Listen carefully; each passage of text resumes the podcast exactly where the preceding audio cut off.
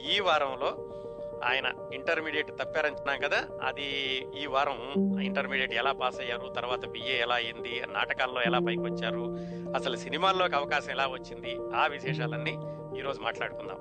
వీలైనంత వరకు ఈరోజు ఎన్టీ రామారావు గారిని మద్రాసు తీసుకెళ్ళి సినిమాల్లో చేర్పించడానికి ప్రయత్నిద్దాం మన కథలో.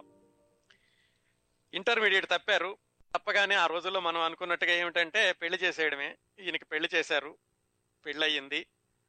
అదే సందర్భంలో వీళ్ళకి వీళ్ళ నాన్నగారు కూడబెట్టుకుని తమ్ముడికి ఇచ్చిన డబ్బులన్నీ కూడా ఆయన ఆ పొలం వేరే వాళ్ళకి అమ్మేయడం వీళ్ళ ఆర్థిక పరిస్థితి దిగజారడం అక్కడ ఆపాం కదా కథని. వివాహం అయింది కాబట్టి తరువాతి దశ కోడల్ని కాపురానికి తీసుకురావాలి. బసవరామ తారకం గారిని విజయవాడ తీసుకొచ్చారు కాపురానికి. ఆవిడ కూడా చక్కగా అందరికీ అణకువగా మెల మెళకువగా ఉంటూ ఇంట్లో అతిథులందరినీ చక్కగా చూసుకుంటూ మంచి పేరు తెచ్చుకున్నారు. అత్తగారికి కూడా కోడలంటే చక్కటి అభిప్రాయం ఏర్పడింది. ఆవిడ కజిన్ సిస్టర్ గారి అమ్మాయే వీళ్ళ అమ్మగారికి కజిన్ బ్రదర్ అవుతాడు. కజిన్ బ్రదర్ గారి అమ్మాయి బసవరామ తారకం గారు.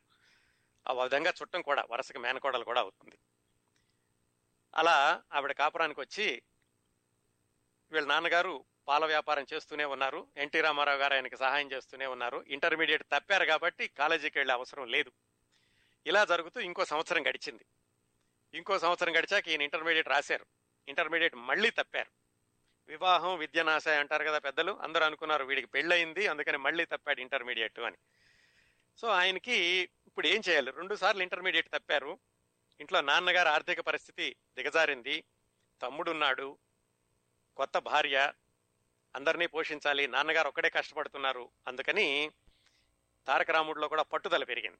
పెరిగి ఏదైనా చేయాలి ఏదైనా చేసి నాన్నకి మరింత సహాయం చేస్తూ ఉండాలి. పాల వ్యాపారం ఒకటే కాదు. ఇంటర్మీడియట్ కూడా తప్పున్నారు కాబట్టి ఉద్యోగం అనేది రావడం చాలా కష్టం. అందుకని ఏం చేయాలని చాలా ఆలోచించి మొత్తానికి ఏదైనా చిన్న ఉద్యోగమైనా చూసుకుందాం అనుకుని వెతక వెతక వెతక తాత్కాలికంగా ఒక ఉద్యోగం దొరికింది. అదేంటంటే బెజవాడ సబ్ కోర్టులో శిరస్తదారు ఉద్యోగం. శిరస్తదారు అంటే తెలుసు కదా కోర్టులో ఉన్నప్పుడు ఎవరైనా వాదు ప్రతివాదులు వచ్చినప్పుడు వాళ్ళని పిలుస్తూ ఉంటారు. ఒకటోసారి రెండోసారి అని వాళ్ళ పేరు పెట్టి ఆ ఉద్యోగం దొరికింది. అది తాత్కాలికంగా. అది కూడా పూర్తి కాలం ఉద్యోగం కాదు. నెలకి అరవై నాలుగు రూపాయల జీతం. అంటే పర్వాలేదు. కానీ ఎన్ని రోజులు ఉంటుందో తెలియదు ఎన్ని రోజులు ఉంటుందో ఉద్యోగం ఎప్పుడు ఊడిపోతుందో తెలియదు ఆ ఉద్యోగంలో చేరారు. కాకపోతే ఈ ఉద్యోగం కూడా తాత్కాలికమే కాబట్టి స్థిరమైనటువంటి ఆదాయం ఉండాలి. నాన్నగారికి సహాయం చేయాలి అంటే వ్యాపారం చేయడమే మంచి పద్ధతి అనుకుని ఏదన్నా వ్యాపారం చేద్దామని నేను ఆలోచించడం మొదలుపెట్టారు. ఈయనకి వీళ్ళ ఇంట్లో ఒకళ్ళు అద్దెకి వాళ్ళు తర్వాత బొంబాయి వెళ్ళారు వాళ్ళు బట్టల వ్యాపారం చేశారు. బట్టల వ్యాపారంలో ఆయనకి ఇబ్బందులు వస్తే ఈయన ఇంటర్మీడియట్ ముందు ఇంటర్మీడియట్ పరీక్షల ముందు బొంబాయి వెళ్ళి వాళ్ళకి సహాయం చేసి వచ్చారు. ఈ విషయాలు చెప్పుకున్నాం క్రిందటి వారం. ఆయన్ని అడిగారు. ఆయన పేరు సూర్యనారాయణ. బావగారు మరి నేను ఇలా బిజినెస్ చేద్దాం అనుకుంటున్నాను. ఉద్యోగం ఎప్పుడు వస్తుందో ఎప్పుడు ఉంటుందో తెలీదు అంటే ఆయన చెప్పారు. మరి నేనైతే బట్టల వ్యాపారంలో ఉన్నాను నువ్వు బట్టల వ్యాపారం చేస్తే బాగానే ఉంటుంది కానీ దీనిలో ఇబ్బందులు ఏంటో నాకు తెలుసు కాబట్టి నువ్వు ఒక పని చెయ్యి బట్టల వ్యాపారం కంటే కూడా టోకున బీడీ సిగరెట్లు వాటి వాటి పంపిణీ ఆ వ్యాపారం పెట్టుకో అది చాలా బాగుంటుంది అని సలహా ఇచ్చారు. టోకున అంటే ఏంటంటే రిటైల్ గానమాట వాటన్నిటినీ ఉత్పత్తిదారుల దగ్గర నుంచి తీసుకొచ్చి గోడౌన్లో పెట్టి వాటిని చిల్లర వార్త సరఫరా చేయడం. ఆ వ్యాపారం పెట్టుకో బాగుంటుంది అని చెప్పారు. సరే ఎన్టీ రామారావు గారు ఏమన్నారంటే బాగానుంది బావగారు కానీ మొత్తం పెట్టుబడి అంతా పెట్టడానికి కూడా నా దగ్గర అంత ధనం లేదు. ఎవరైనా ఇంకొక భాగస్థుడు ఉంటే బాగుంటుంది అంటే ఆయన చెప్పారు. పెట్టుబడే కాదు అనుభవం కూడా కావాలి. నువ్వు కూడా మొట్టమొదటిసారి వ్యాపారం చేస్తున్నావు కదా. ఓ పని చేద్దాం నీకు ఒక మిత్రుని పరిచయం చేస్తాను అని బబ్బూరి వెంకయ్య అని ఆయన్ని పరిచయం చేశారు. చేసి అబ్బాయి నువ్వు ఈ వెంకయ్య గారితో కలిసి వ్యాపారం పెట్టు బాగానే ఉంటుంది అని ఆయనే సహాయం చేస్తే ఒక కొట్టు అద్దెకి తీసుకుని దాంట్లో ఈ బీడీ సిగరెట్లు తోకున సరఫరా చేసేటటువంటి వ్యాపారాన్ని మొదలుపెట్టారు. ఎలాగా ఈయన ఉద్యోగం తాత్కాలికం కాబట్టి ఉన్నప్పుడు కోర్టుకు వెళ్ళేవాడు లేనప్పుడంతా ఈ వ్యాపారంలో కూర్చుంటూ ఉండేవాడు. ఇది కొంచెం కష్టంగా ఉంది. ఉద్యోగానికి వ్యాపారానికి రెండు అటు ఇటు సర్దుకోవడం. అందుకని ఏం చెప్పారంటే వాళ్ళ తమ్ముడికి అప్పచెప్పారు అరే అబ్బాయి నువ్వు షాప్లో కూర్చో నేను ఉద్యోగంలో ఉంటూ ఉంటాను జాగ్రత్తగా చూసుకో వ్యాపారం అని. ఆ కుర్రోడు బాగానే కూర్చునేవాడు. కాకపోతే చెప్పుకున్నాం కదా చిన్నప్పటి నుంచి రామారావు గారికి వాళ్ళ తమ్ముడికి చాలా వ్యత్యాసం ఉంది. వాళ్ళ దృక్పథంలో కానీ వాళ్ళ ప్రవర్తనలోనూ కానీ అని. రామారావు గారు అయితే ఎంత కష్టపడుతూ ఉండేవాడో వాళ్ళ తమ్ముడు అంత సరదాగా ఉంటూ ఉండేవాడు. ఈయన్ని వ్యాపారంలో కూర్చోబెట్టేసరికి ఏమైందంటే ఆయన ఉన్నంతసేపు ఉండేవాడు. ఎవరైనా ఫిక్స్ రాగానే మళ్ళా కోట్లో నుంచి బయటకు వెళ్ళిపోయేవాడు. దీంట్లో ఇది సరిగా జరగడం లేదు. ఇక లాభం లేదని చెప్పేసి రామారావు గారు ఇవన్నీ గమనించి ఆయన కోర్టులో చేసే తాత్కాలిక ఉద్యోగాన్ని ఆపేసేసి పూర్తి కాలం ఈ వ్యాపారాన్ని చూసుకోవడం మొదలుపెట్టారు. ఎంత కష్టపడేవాడంటే ఉదయం ఏడు గంటలకు వెళితే రాత్రి తొమ్మిది గంటల వరకు షాపులోనే ఉండి ఆ అమ్మకాలు ఎలా ఉన్నాయి వాటి డబ్బులు సరిగ్గా వస్తున్నాయా లేవా ఎవరెవరికి వేస్తున్నారు ఎవరెవరు డబ్బులు ఇచ్చారు ఇంకా ఎవరెవరు ఇవ్వాలి ఇలాంటివన్నీ చూస్తూ ఉండేవాడు. వ్యాపారం బాగా పుంజుకుంది ఆ రోజుల్లోనే రోజుకి మూడు వేలు నాలుగు వేల రూపాయల అమ్మకాలు జరిగేవాడు. చాలా చాలా చాలా ఎక్కువ అండి ఆ రోజుల్లో అంటే మనం పంతొమ్మిది వందల నలభై ఆరు నలభై మూడు నలభై నాలుగు సంగతులు మాట్లాడుకుంటున్నాం. వ్యాపారం బాగా పెరిగింది. బాగా డబ్బులు వస్తున్నాయి. ఓన్లీ బీడీ సిగరెట్ పెట్టారు కదా దాని చూడ పొగాకు కూడా అమ్మితే బాగుంటుంది అనుకుని వాళ్ళకి ఆలోచన వచ్చింది. అయితే పొగాకు అమ్మాలంటే ఆ రోజుల్లో దానికి లైసెన్స్ కావాలన్నమాట. సో ఆ లైసెన్స్ కోసమని వాళ్ళు దరఖాస్తు చేసుకుని పొగాకు కూడా అమ్ముదామని అనుకుంటూ ఉన్న రోజుల్లో వాళ్ళ భాగస్వామికి కొంచెం జబ్బు చేసింది. జబ్బు చేసి ఆయన అబ్బాయి తారకం బాబు నేను ఇంకా ఈ వ్యాపారంలో కొనసాగలేను. మరి నీ అంతటి నువ్వు చూసుకోవాలి అన్నాడు. కాకపోతే ఏంటంటే పెట్టుబడి సగం ఆయన ఉంది ఆయన వ్యాపారం సగం చూసుకుంటున్నాడు. మొత్తం ఈయన మీద వేసేస్తే ఈయనకి చూసుకునేటటువంటి ఆర్థిక పరిస్థితి లేదు అంత సామర్థ్యం లేదు. దాంతో ఆ వ్యాపారం కూడా మూతపడింది. ఏది? బీడీ సిగరెట్ వ్యాపారం మూతపడింది. కాకపోతే మన తారక రాముడికి పొగాకు తాగడం మాత్రం పొగాకు కాల్చడం మాత్రం అలవాటాయి అయిపోయాక మళ్ళా ఏం చేయాలి? ఇంకా ఆయన పరీక్షలు రాయలేదు ఇంటర్మీడియట్ పాస్ అవ్వలేదు మళ్ళా ఏదన్నా వ్యాపారం చేయాలి.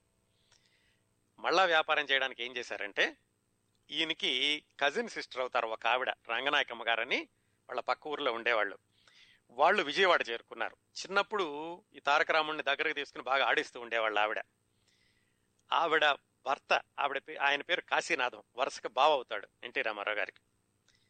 ఆయనతో మాట్లాడి వాళ్ళిద్దరూ కలిసి జనతా పబ్లికేషన్స్ అని ఒక ప్రెస్ పెట్టారు. ఆ ప్రెస్ కొంతకాలం నడిచింది. కానీ పాపం ఒక్కొక్కసారి కాలం కలిసి రాకపోతే తాడే పామై కరుస్తుందంటారు చూడండి. అలాగా ఎన్ని వ్యాపారాలు చేసినా కానీ కలిసి రాలేదు. ఈ ప్రెస్ కూడా కొన్ని రోజుల్లో మూతపడిపోయింది. ఈ ఆర్థిక ఇబ్బందులకి తోడు అన్నట్టుగా వాళ్ళు విజయవాడలో ఒక మేడ కొన్నారని చెప్పాం కదా చెప్పుకున్నాం కదా ఆ మేడ కూడా అమ్మేశారు. ఎటువైపు చూసినా ఇబ్బందులే.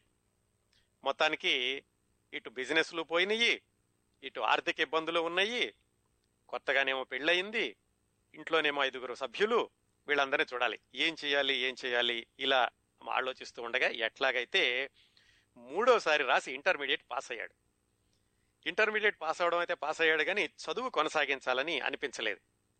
ఎందుకంటే ఇప్పటికే రెండు సార్లు తప్పి మూడోసారి పాస్ అయ్యాడు ఇంట్లో చాలా ఇబ్బందులుగా ఉన్నాయి. బిజినెస్లో కలిసి రావటం లేదు. ఇక చేయగలిగిన పనల్లా ఇంటికి వెళ్ళిపోయి వ్యవసాయం చేసుకోవడం. అందుకని ఇక నిమ్మకూరు వెళ్ళిపోయి వ్యవసాయం చేసుకుందాము అనుకుని ఆయన నిర్ణయించుకున్నాడు. ఇలా నిర్ణయించుకుని ఉండగా వీళ్ళ పెదనాన్నగారు అంటే ఈయన్ని పెంచుకున్న ఆయన అని చెప్పుకున్నాం కదా రామయ్య గారని ఆయన నిమ్మకూరు నుంచి విజయవాడ వచ్చారు. వచ్చి యారా అబ్బా ఏం చేద్దాం అనుకుంటున్నావు? అంటే ఈయన చెప్పాడు నాన్న మరి ఎలాగో అస్తుపిస్తుగా పాస్ అయ్యాను నేను. నాకు చదువు కొనసాగుతుందని నాకు ఆశ లేదు. అందుకని నేను మీతో పాటుగా నిమ్మకూరు వచ్చేసి వ్యవసాయం చేసేసుకుంటాను అని. ఆయన చాలా బాధపడ్డాడు. అదేమిట్రా నేను ఆరోగ్యాన్ని కూడా చెడగొట్టుకుని నీ కోసం నేను విజయవాడ వచ్చి ఇన్ని సంవత్సరాలు నాన్న కూడా పెట్టి ఇంత కష్టపడి నేను చదివిస్తోంది వ్యవసాయం చేర్చడానిక? వ్యవసాయం అయితే నువ్వు ఏడో తరగతిలో ఉండగానే అప్పుడు నాకు దెబ్బ తగిలినప్పుడు నువ్వు వ్యవసాయం చేస్తానని అప్పుడే మానిపించి ఉండేవాడిని లేదు మనలో ఎవరో చదువుకోలేదు. నువ్వు బాగా చదవాలి. నువ్వు చదువుకుంటావని కదా ఇంత కష్టపడుతోంది అని నచ్చ చెప్పడానికి చూశాడు.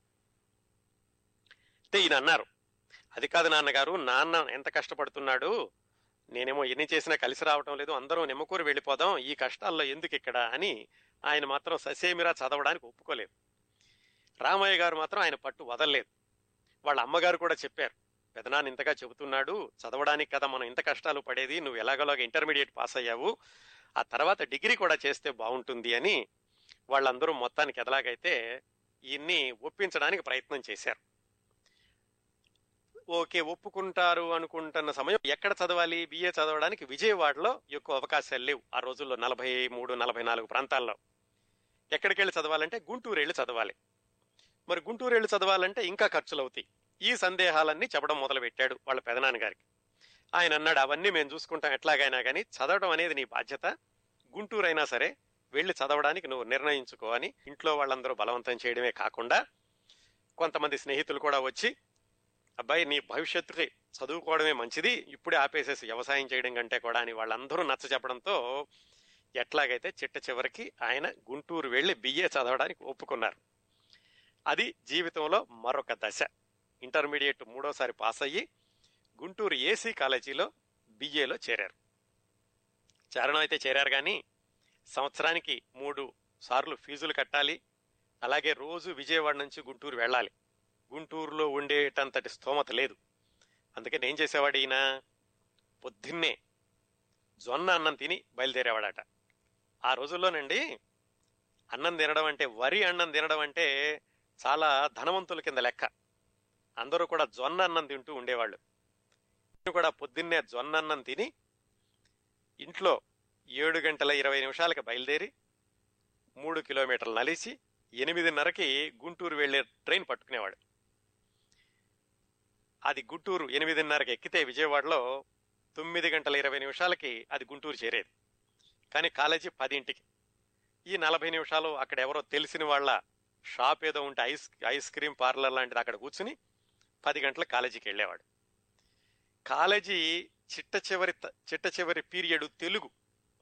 ఒకవేళ ఆ తెలుగు పీరియడ్ కనుక ఎగ్గొడితే ఈయనకి నాలుగున్నరకు ఒక ట్రైన్ ఉంది విజయవాడ రావడానికి. అది దొరికి పెందలకాడ వస్తాడు. కానీ ఒకసారి చదువంటూ మొదలుపెట్టాక దాన్ని క్రమశిక్షణతో చదవాలని ఎలాగైనా సరే ఈసారైనా ఏమాత్రం తప్పకుండా పాస్ అవ్వాలని ఆయన పట్టుదలతో ఉండడంతో ఆ చిట్ట చివరి తెలుగు పీరియడ్ కూడా ఆయన మిస్ అవ్వకుండా వింటూ ఉండేవాడు. దాంతో ఆయనకి నాలుగున్నర ట్రైన్ కూడా వెళ్ళిపోయేది. ఇంకా రాత్రి పది గంటలకు ట్రైన్ ఉండేది. ఇంటికి వెళ్ళేసరికి పదకొండున్నర అయ్యేది. ఆ చీకట్లో మళ్ళా మూడు మైళ్ళు నడుచుకుంటూ ఇంటికి వెళ్ళడం. అప్పటి వరకు వాళ్ళ అమ్మగారు మెలకువగా ఉండి ఇతని కోసం ఎదురు చూస్తూ ఉండేవారు. అప్పుడేదో వాళ్ళ అమ్మ పెట్టిన తిని పడుకుని మళ్ళా పొద్దున్నే లేచి మళ్ళా ఏడున్నరకు బయలుదేరి ట్రైన్ అవడం గుంటూరు రావడం. అంత కష్టపడ్డారండి. అందుకే ముందులోనే చెప్పాను ఎందుకు ఈ విషయాలన్నీ చెప్పుకుంటున్నాము? కుటుంబ సభ్యుల గురించి ఆయనకు ఎదురైన అనుభవాల గురించి అంటే ఇలాంటివన్నీ కూడా మనిషి వ్యక్తిత్వం మీద ప్రభావితం చేస్తాయి. భవిష్యత్తులో ఆయనంత పట్టుదలగా ఉండడానికి కొన్ని విషయాల్లో మొండి అనిపించుకోవడానికి ఆయన అంత కష్టపడే మనస్తత్వానికి పునాదులన్నీ ఆయన బాల్యం నుంచి చదువుకునే రోజుల నుంచి ఉన్నాయి అనడానికి ఉదాహరణగా ఈ సంఘటనలన్నీ చెప్పుకుంటున్నాం. ఎప్పుడన్నా వాళ్ళ అమ్మగారు పాపం అడిగేవాళ్ళట ఎరా నువ్వు పొద్దున్నే తిరిగి తినెళ్తున్నావు మళ్ళీ సాయంకాలం వరకు ఏం తింటున్నావో ఏం చేస్తున్నావో? అంటే పర్వాలేదమ్మా నాకేమీ ఆకలి లేదులే అనేవాడట. మధ్యలో మాత్రం ఒక టీ ఏదో తాగేవాడు. వాళ్ళ అమ్మగారు జేబులో డబ్బులు పెట్టినా కానీ ఆయనకి తెలుసు ఎంత కష్టపడి వాళ్ళు డబ్బులు ఇస్తున్నారో ఎంత కష్టపడితే ఆ డబ్బులు వస్తున్నాయో. తన చదివించడానికి వాళ్ళ నాన్నగారు పెదనాన్నగారు ఎంత కష్టపడుతున్నారో తెలుసు. అందుకని వాళ్ళ కష్టం గుర్తొచ్చి వాళ్ళ అమ్మగారు జేబులో డబ్బులు పెట్టినా కానీ ఆయన కాలేజీ సమయంలో ఏమాత్రం వాటిని ఖర్చు పెట్టకుండా మళ్ళా ఇంటికి తెచ్చేసేవాడట. వాళ్ళ అమ్మగారు చాలా బాధపడేవాడట. ఏమిట్రా నువ్వు ఇస్తున్నాను కదా తినొచ్చు కదా అంటే లేదమ్మా నాకేం ఆకలి అవ్వట్లేదులే బాగానే ఉన్నాను అని ఆ డబ్బులు కూడా ఖర్చు పెట్టకుండా వెనకొచ్చేవాడు. అంత నిబద్ధతతోటి క్రమశిక్షణతోటి కష్టపడే మనస్తత్వాన్ని ఆయన కొనసాగిస్తూ వచ్చారు. అయితే ఫీజు కట్టడానికి కూడా ఇబ్బంది అయింది. వాళ్ళ నాన్నగారు ఇస్తున్నారు ఏదో కష్టపడి తెస్తున్నారు ఆయన కూడా పాపం కష్టపడుతున్నారు తెస్తున్నారు. కానీ ఈయనకి అనిపించింది ఇలా ఎంతసేపు నాన్నగారిని కష్టపడి ఆ ఫీజు కట్టాలి దీనికి ఏమైనా మార్గాంతరం ఉంటుందా అని ఆలోచించారు. ఆ రోజుల్లో గుంటూరు ఏసీ కాలేజీలో యూరోపియన్స్ అంటే ఈ బ్రిటిషర్స్ ఎక్కువగా పరిపాలనా విభాగంలో ఉంటూ ఉండేవాళ్ళు. ఆ ప్రిన్సిపాల్ గారి పేరు షవేలి అని ఆయన అనమాట ఒకరోజు ధైర్యం చేసి ప్రిన్సిపాల్ గారి రూమ్కి వెళ్ళి ఆయనతో ఇంటర్వ్యూ తీసుకుని ఆయనతో చెప్పారు. ఏమని? ఏమండి? నేను చాలా పేదవాడిని. డబ్బులు కట్టడం కష్టంగా ఉంది. అందుకని మీరేమైనా సహాయం చేయగలరా? అంటే ఆయన చెప్పారు బాబు ఇక్కడ ఈ కాలేజీలో అందరికీ ఒకటే పద్ధతి. పేదవాళ్ళు ధనవంతులు అనేమి లేదు. నువ్వు చేరావు కాబట్టి ఫీజు కట్టాల్సిందే అని చెప్పారు.